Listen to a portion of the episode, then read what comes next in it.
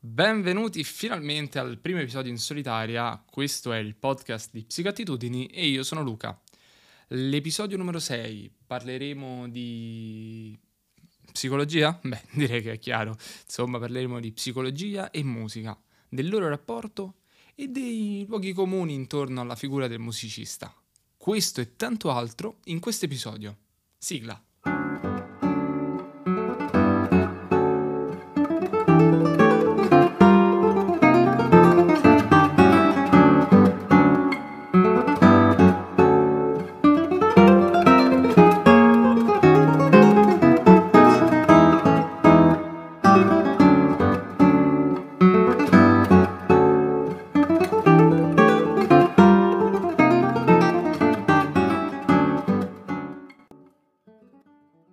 Ah, che silenzio, sono da solo a preparare questo podcast.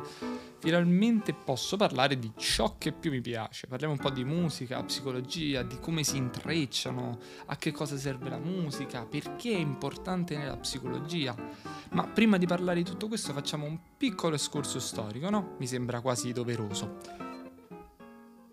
Ebbene sì, la musica coesiste con la storia dell'uomo da sempre da, da, quando vi era l'età della pietra, insomma, il paganesimo, quindi tutti quei rituali religiosi che venivano chiaramente accompagnati da danze o anche, insomma, la morte delle persone, i funerali, tutto era accompagnato da musica, basta pensare alla danza della pioggia, insomma.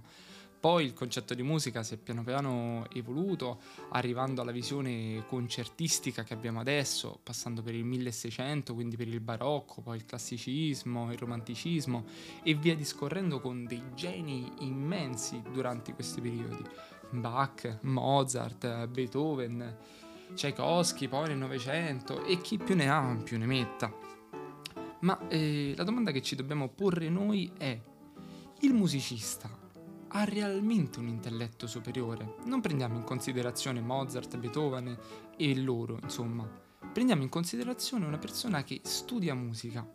Ciò gli può dare veramente una mano nella sua vita quotidiana? La risposta è sì. Però dobbiamo un attimo ragionare su che cosa fa il musicista quando suona. Se prendiamo ad esempio il, il chitarrista classico, noteremo che con le due mani compie due movimenti decisamente opposti, uno verso l'alto o verso il basso per la mano destra, invece verso, la, ehm, verso il manico o comunque traslato a sinistra e a destra per quanto riguarda la mano sinistra. Tutto ciò per creare un singolo suono. Immaginate per fare un concerto dove suona migliaia di note anche in contemporanea, con gli accordi, con delle scelte Importante quindi è sia la parte tecnica che abbiamo appena citato, quindi delle posizioni delle mani, che la parte dell'orecchio del musicista. Quindi tutte quelle scelte sullo staccato, sul legato, sugli abbellimenti. Lo staccato e il legato sarebbe la scelta di come viene suonata una nota. Ad esempio, il legato potrebbe essere un fraseggio che fa Do, Re, Mi, Fa. Tutto molto legato fra di loro. Do, Re, Mi, Fa ma comunque sono tutte scelte che si possono combinare fra di loro. Adesso farò sentire un, un pezzo, diciamo un brano eseguito da Scott Ross, che è uno dei maggiori clavicembalisti, e sentirete quante scelte ci stanno all'interno anche di 5 secondi.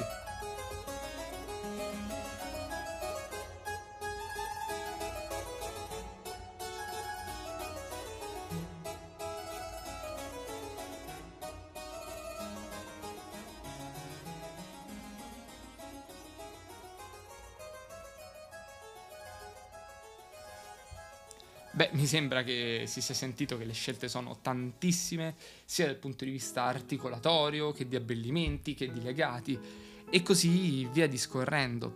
Quindi immaginate quanto può eh, essere attivo il cervello per realizzare tutto ciò, quante sono vaste le aree cerebrali. Quindi la domanda che sorge spontanea è, ma c'è un miglioramento del cervello? Un aumento delle sue dimensioni? La risposta è sì. Quindi anche le neuroscienze si sono interrogate per quanto riguarda il rapporto tra musica e cervello. Quindi, quali sono le aree che sono andate ad aumentare o a diminuire o a modificarsi in base allo studio della musica. Partiamo dalla prima, ovvero il corpo calloso. Il corpo calloso è la prima area che ha una maggiore estensione e un maggior numero di fibre che la attraversano successivamente allo studio della musica. Questo è fondamentale perché collega i due emisferi. Poi avremo anche una modificazione strutturale in base al tipo di strumento che scegliamo, perché chiaramente l'arco è diverso dal fiato, così come è diverso anche dalla percussione. E ultima tra le ricerche è la possibilità di un aumento dell'estensione della rappresentazione somatosensoriale delle mani dei musicisti, che non vuol dire che vediamo le nostre mani più grandi di quanto sono. Successivamente però eh, gli autori si sono interrogati anche dal punto di vista cognitivo, perché se c'è un aumento a livello cerebrale, se questi riescono a compiere dei compiti così complessi, allora avranno anche un miglioramento dal punto di vista cognitivo. La risposta è sì, questo miglioramento è presente, non è così esagerato, ovvero è ben presente nell'ambito di azioni che riguardano chiaramente la musica, però il trasferimento lontano, ovvero per domini lontani come potrebbe essere eh, l'accademia, quindi i compiti scolastici, la matematica, il latino, eccetera, è presente ma moderato. Però, eh, mentre adesso noi diciamo chiaramente di sì rispetto ai miglioramenti e benefici scolastici, nel 2017 non era così. Con Does for Transfer Exist venivano eh, negati questi risultati o comunque non erano soddisfacenti quindi affermavano la non presenza di benefici accademici attraverso lo studio della musica. Solamente dopo, nel 2021, con Please Don't Stop the Music, un'altra meta-analisi molto importante, viene riconosciuto un aumento moderato dei benefici accademici attraverso il training musicale. Qual è stata la differenza che ha portato, diciamo, a capire che questi benefici esistevano veramente? lo studio dello strumento e non lo studio della musica.